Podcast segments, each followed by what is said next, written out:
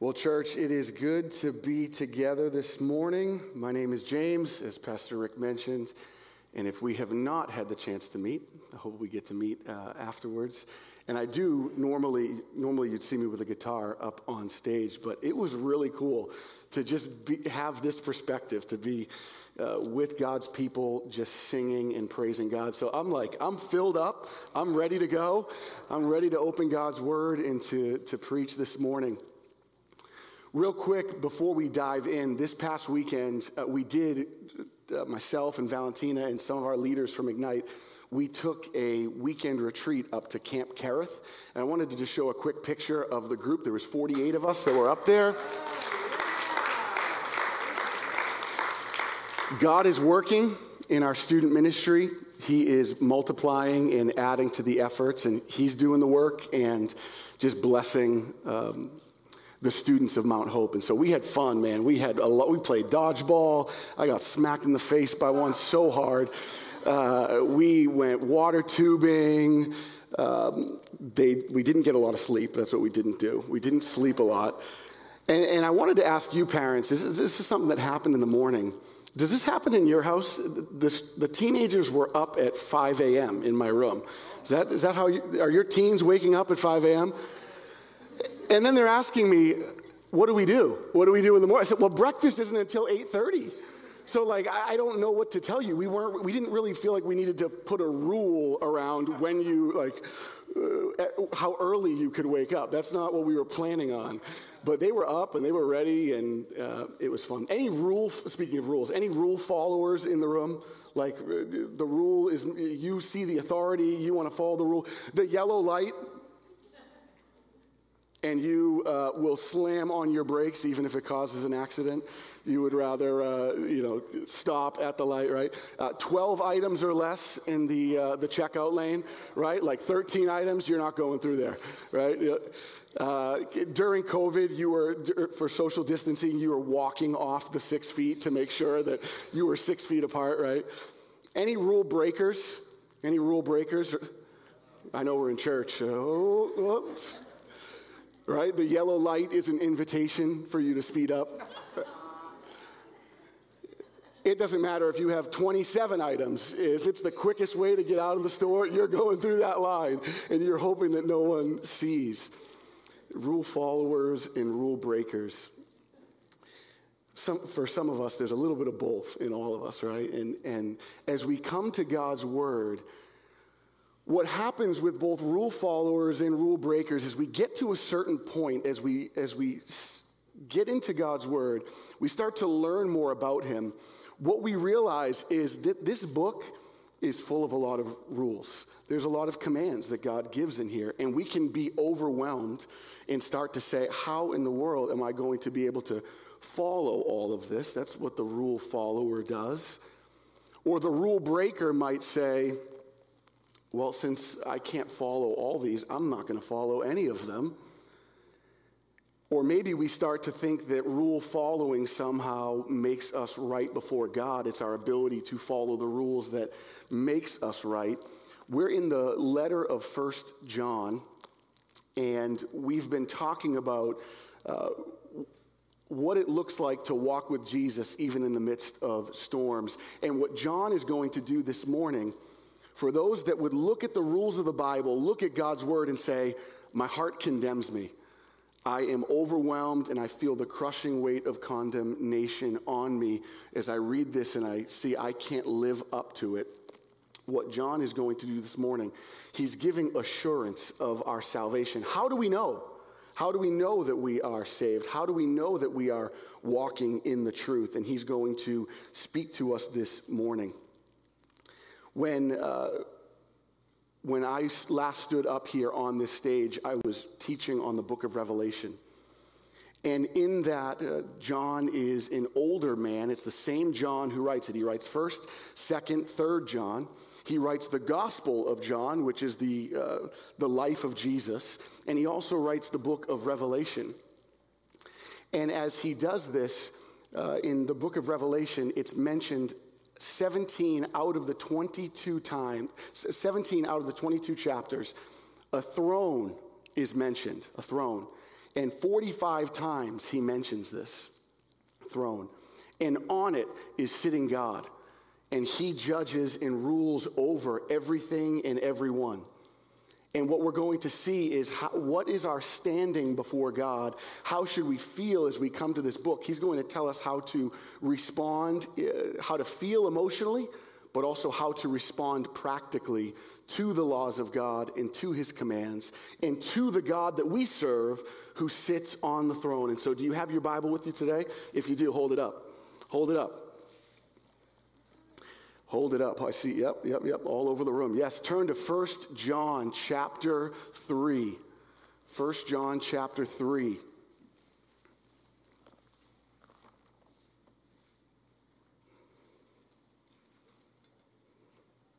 And when you are there, say, I'm there. If you're just joining us, I want to read a few sections uh, of 1 John that we've covered already when we talk about rule following, rule breaking, our hearts condemning us. And I want to see what uh, you think. I just want to, I want you to tell me how you feel as you hear this. This is 1 John. Uh, these are sections from the book that we have already covered or will cover. Here's what he says If we say we have fellowship with him while we walk in darkness, we lie and do not practice the truth. Whoever says, I know him and does not keep his commandments is a liar, and the truth is not in him. Big words. Whoever hates his brother is in darkness and walks in darkness. He does not know where he's going because the darkness has blinded him. Whoever loves the world or the things that are in the world, the love of the Father is not in him. Anyone who makes a practice of sinning practices lawlessness. Sin is lawlessness. He continues No one who abides in him keeps on sinning. No one who keeps on sinning has either seen him or known him. Is there any habitual sin in our lives? Everyone who hates his brother is a murderer. More big words. Everyone who has the world's goods and sees a brother in need yet closes his heart against him, how does God's love abide in him? How do you feel? I feel like I went 12 rounds with Floyd Mayweather. I feel pretty beat up after reading some of those. And as we see what God's word says, it could be easy to sit here this morning and say, Well, my heart condemns me. I, I know myself. I know that I have not lived up to God's standard, and therefore I'm left with my heart condemning me. John wants to give assurance in this letter, and right in the middle of this great letter, he's going to pause and tell us how we should respond. 1 John chapter 3 verse 19. As we get into it, I just want to say a word of prayer and ask God to speak to us this morning again. Lord, our hearts are prone to wander. And so I ask that as we read from your word, as we study it, would it come alive to us? God, we need your truth to reassure our hearts this morning. Speak to us now. In the name of Jesus, we pray. Amen. 1 John chapter 3 verse 19 by this we shall know that we are of the truth and reassure our hearts before him. For whenever our heart condemns us God is greater than our heart and he knows everything. Right before verse 19 and verse 18 he had said little children let us not love in word or talk but in deed and in truth and then he says, when your heart condemns you, God is greater than your heart and he knows everything. The God who sits on the throne, the, the God who sits on the throne where all of human history is moving towards this moment where we stand before God. It is not you on the throne, it is not me on the throne. It is God and God alone who sits on the throne. And what John tells us, kind of a scary thought, right? He knows everything. Let that sink in for a moment. He knows everything. Nobody knows everything about you except you and Jesus. Right? There's, there's things in our lives, there's, there's places in our hearts, there's secret things, there are hidden things, there are, there are motives, and there are inclinations. There are things that we've done, there's things that we've said, there's things that we haven't done or haven't said that we should have. And, and what John says is God knows everything. He knows everything about you. He actually knows you better than you know you. Hearing that, does your heart condemn you? As we come to know the God of the Bible, what we start to learn as we go throughout the pages of Scripture is really how unlike the God of the Bible that you and I are. That's, that's, that's what we come to find out. The number one attribute of God listed in all of Scripture is His holiness. God's holiness. That means that He is set apart. That means that he is, he is different. Like we're not playing in the same league. He is above it all. He is holy. He is set apart. He is perfect. And for us, we start to realize that as we draw more nearly towards God, we start to see our sin more clearly as we get to know Him. The best way that I could illustrate this is I want you to imagine you went on a hike up in New Hampshire somewhere. You go on a hiking trail and you start to, uh, you're on the hike, you've been out for a while, and the sun is starting to set, and you lose your way.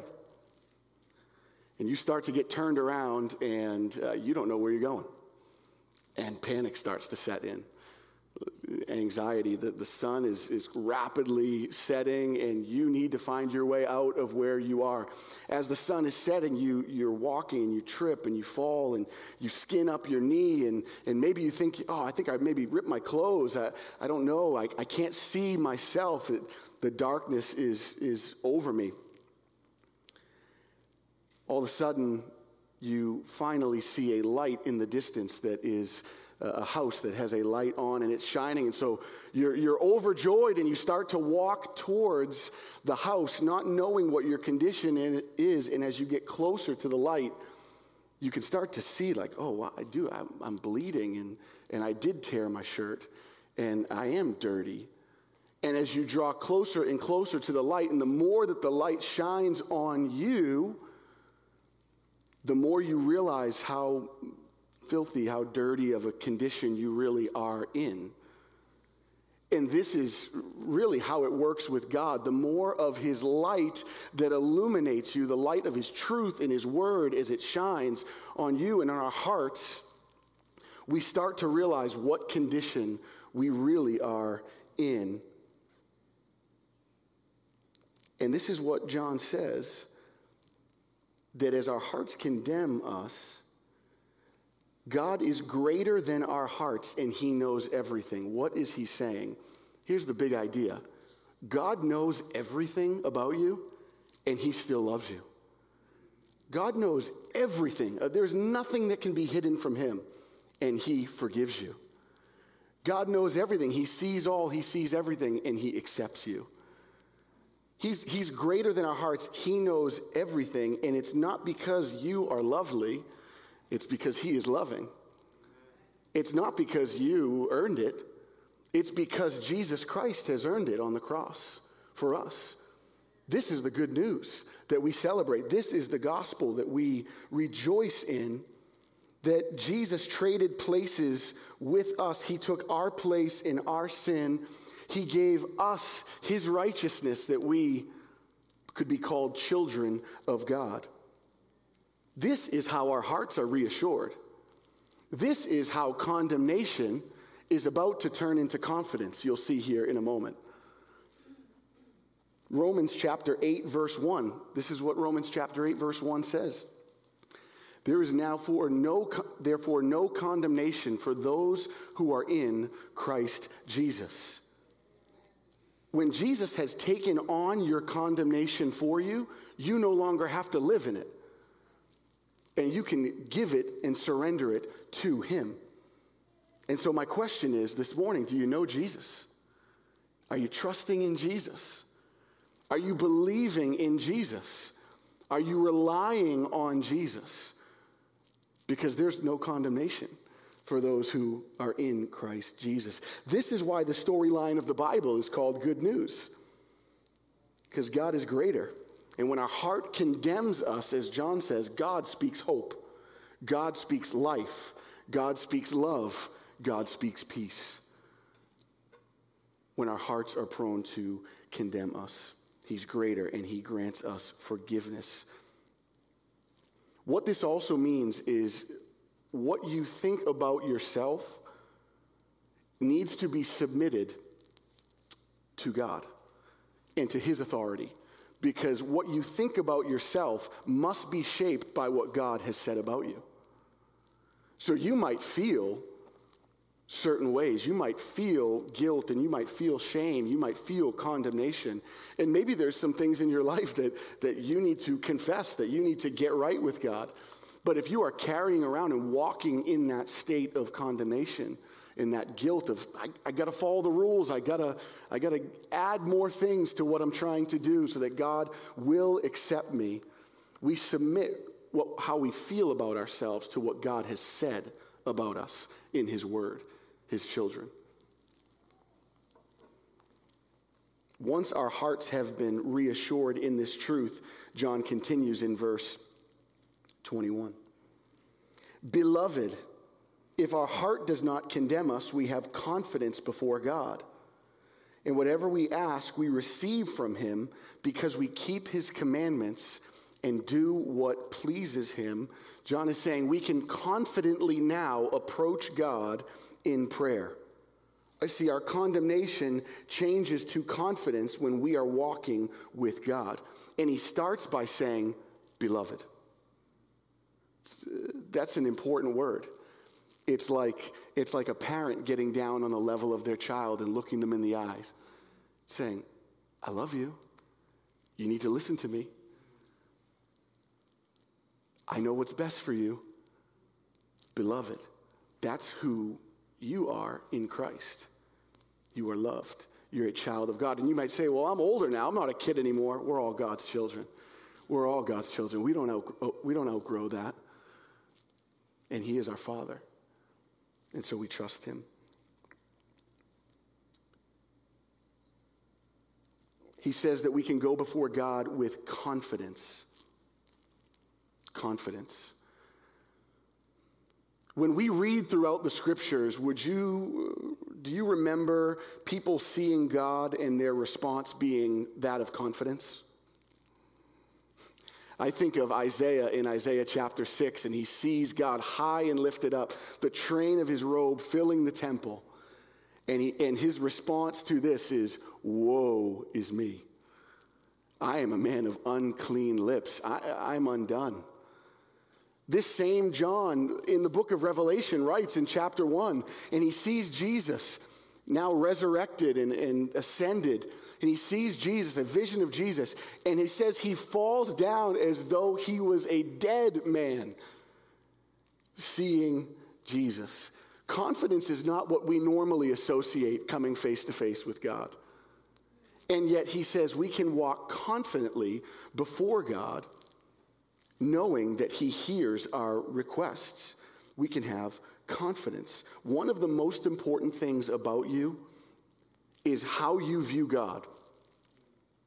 How you view God. And what I mean by that is do you see God as a harsh dictator?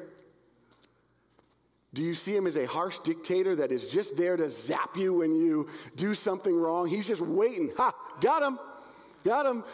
They did it again. Or do you see God as a loving father? The condemned heart sees God as someone who is just out to get them. The condemned heart feels guilt and shame and says, There's no way that I could approach God. And yet, the confident heart, we're told, approaches God boldly, making requests of Him. He's going to say that again just a few chapters later in chapter 5 verse, uh, thir- uh, verse 13 I write these things to you, to those who believe in the name of the Son of God, that you may know that you have eternal life. Once again, he's writing for assurance. And this is the confidence that we have toward him that if we ask anything according to his will, he hears us. This is like a child running to their parents Mom, Dad, I have a request to make of you. And as a, as a parent, you want to grant good requests to your children, don't you? Your, your, your child comes to you says, Mom, Dad, can I read the Bible? Yes, you can do that. Mom, Dad, can I eat some healthy snacks? 100%. Mom, Dad, can I light bottle rockets off in the house? No. Nope, we're not going to do that. Because that's not, I, I know that that's not going to lead to your good. It's not going to lead you into good things. And so, as a good parent would do, God is the perfect father. And he wants good things for his children that are asked in accordance with his will. He's talking about prayer here. We can come confidently before him in prayer as our Father. As our Father. This is why Jesus starts off the prayer with his disciples. How does he teach them to pray? How does it start? Our Father who art in heaven. Because he's, he's our Father. The best way that I could uh, think to illustrate this uh, is this picture uh, that you'll see here on the screen. And, and it's kind of an iconic photo. But JFK behind the Oval Office desk in the White House, and JFK Jr., his boy, underneath, playing in the desk. And in, in the Oval Office, you know, this, this is. Uh, this signifies power. This signifies stature. This signifies history as he sits behind that desk. If, if you or I were to, you know, have to stand in front of the Oval Office, in the Oval Office room, in front of the desk of the president, I don't know about you, but for me, like, I'd be a little bit worried that maybe I'd say the wrong thing, I'd mess up. Secret Service will have to come, get involved. Like, I just, I, I worry that I would mess it up and I would have a certain posture as I'm there. Not everyone gets to do this right? Like if we found the prime minister of another country, like underneath the desk, you know, w- with some candy in his hand, like it, that'd be weird. be really weird. Not everyone gets to do this. But you know who does? His son. His son. He's comfortable. He approaches. He is not worried or, or scared about how his dad will react he is, the, relationship that he has with his father is different. There's access. You're a child of God. He's your father, and he doesn't just rule over a nation, he rules over every nation. Your God has all the power, all the glory. He is God Almighty, and yet He's your Father. And so we can confidently come before Him, remembering that He is my Father. He knows me and He loves me. And I realize, even in a, just thinking about this message and, and bringing it to, to, you this morning, I, I, I'm not naive to think that in a room this size, everyone has had a good earthly dad. There, there are those who have not had fathers, who have uh, had bad earthly dads, and what God says in His Word is He's a father to the fatherless. He is the perfect father, and He loves His children. Let's continue. Verse 23. And this is His commandment. So there are commands, there are rules, there are things we need to follow. That we believe in the name of the Son of His Son Jesus Christ, and love one another just as He has commanded us Whoever keeps his commandments abides in God, and God in him. And by this we know that he abides in us. How? By the Spirit whom he has given us. Confidently obey his commands with joy. How do we do this, John? How could we possibly live a life that we could confidently come and approach God Almighty? How could we put our trust in Jesus Christ? How could we start to want to do God's will in God's ways? How? It's the power of the Holy Spirit that is in us. It's not by us writing, okay, James, I'm going to write down the list of rules you gave this morning, and I'm going to go home and I'm going to try to obey them in my own strength. No, instead, as we invite the Holy Spirit into our lives, He begins to change us, give us new, give us a new nature, as the Bible tells us, new desires. Now we want to follow God's word. All of a sudden, it's like, I kind of like going to church. This is weird. I don't know what's happening here. I kind of like opening up the Bible and reading it, and God is speaking to me. And like, I don't do a lot of the things I used to do anymore. I don't go to a lot of the same places I used to go. And it's because the Holy Spirit now resides in you. And He's given you new nature and new desires. And you can confidently obey His commands with joy. This is what Jesus says in John chapter 15, verse 7. And, and what John is doing, because he writes the Gospel of John, he was like in his 20s. Picture this. He's in his 20s when he writes the Gospel of John. He's now probably like 80 or 100 writing First John. And yet he, he still is hanging on to Jesus' words. And what he does is you'll see him repeat a lot of what Jesus said. And so read this and, and see if it sounds familiar with what we've been saying so far. John chapter uh, 15, verse uh, 7.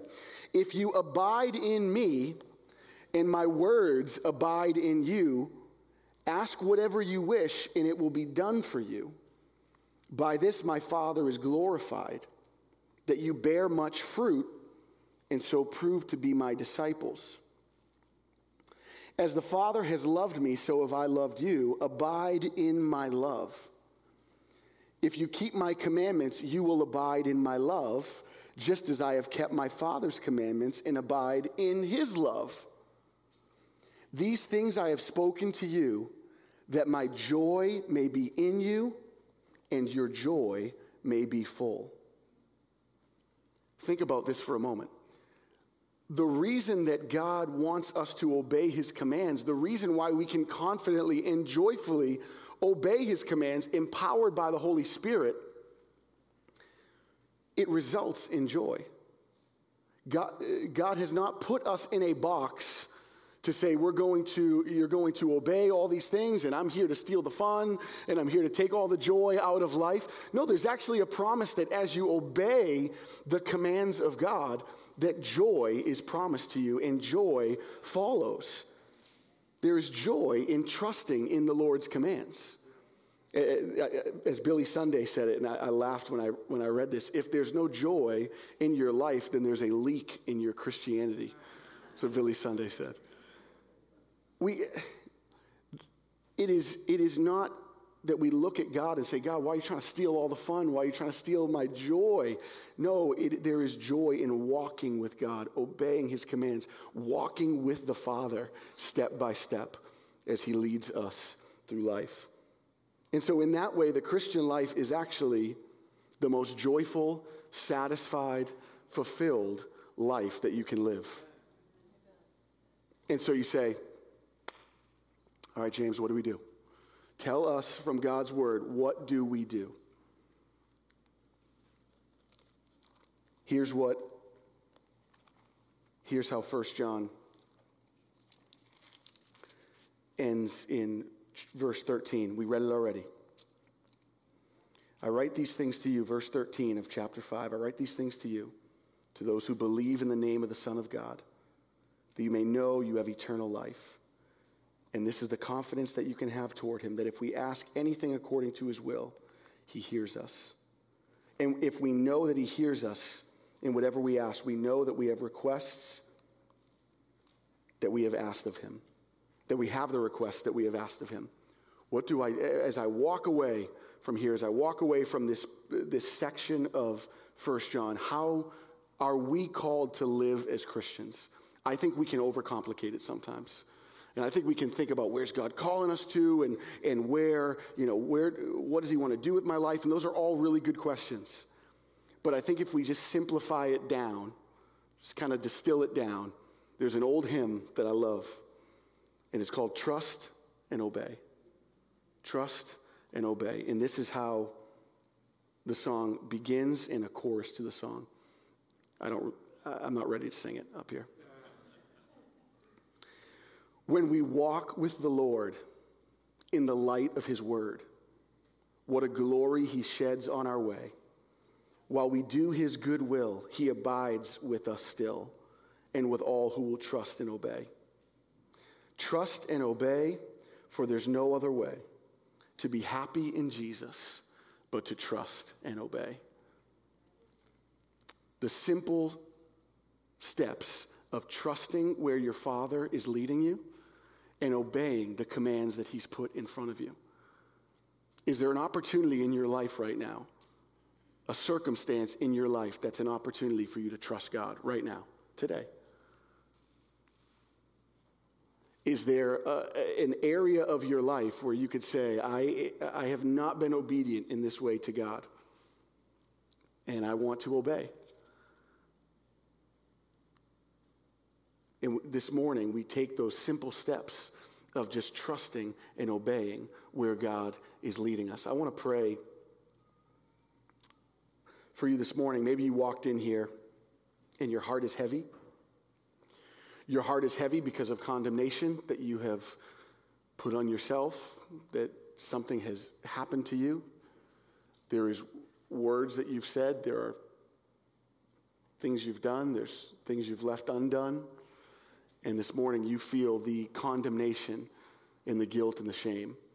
My encouragement to you this morning is to run to Jesus, to run to Him, surrender that to Him, and don't hold that on yourself anymore. You, you can't hold the weight of that.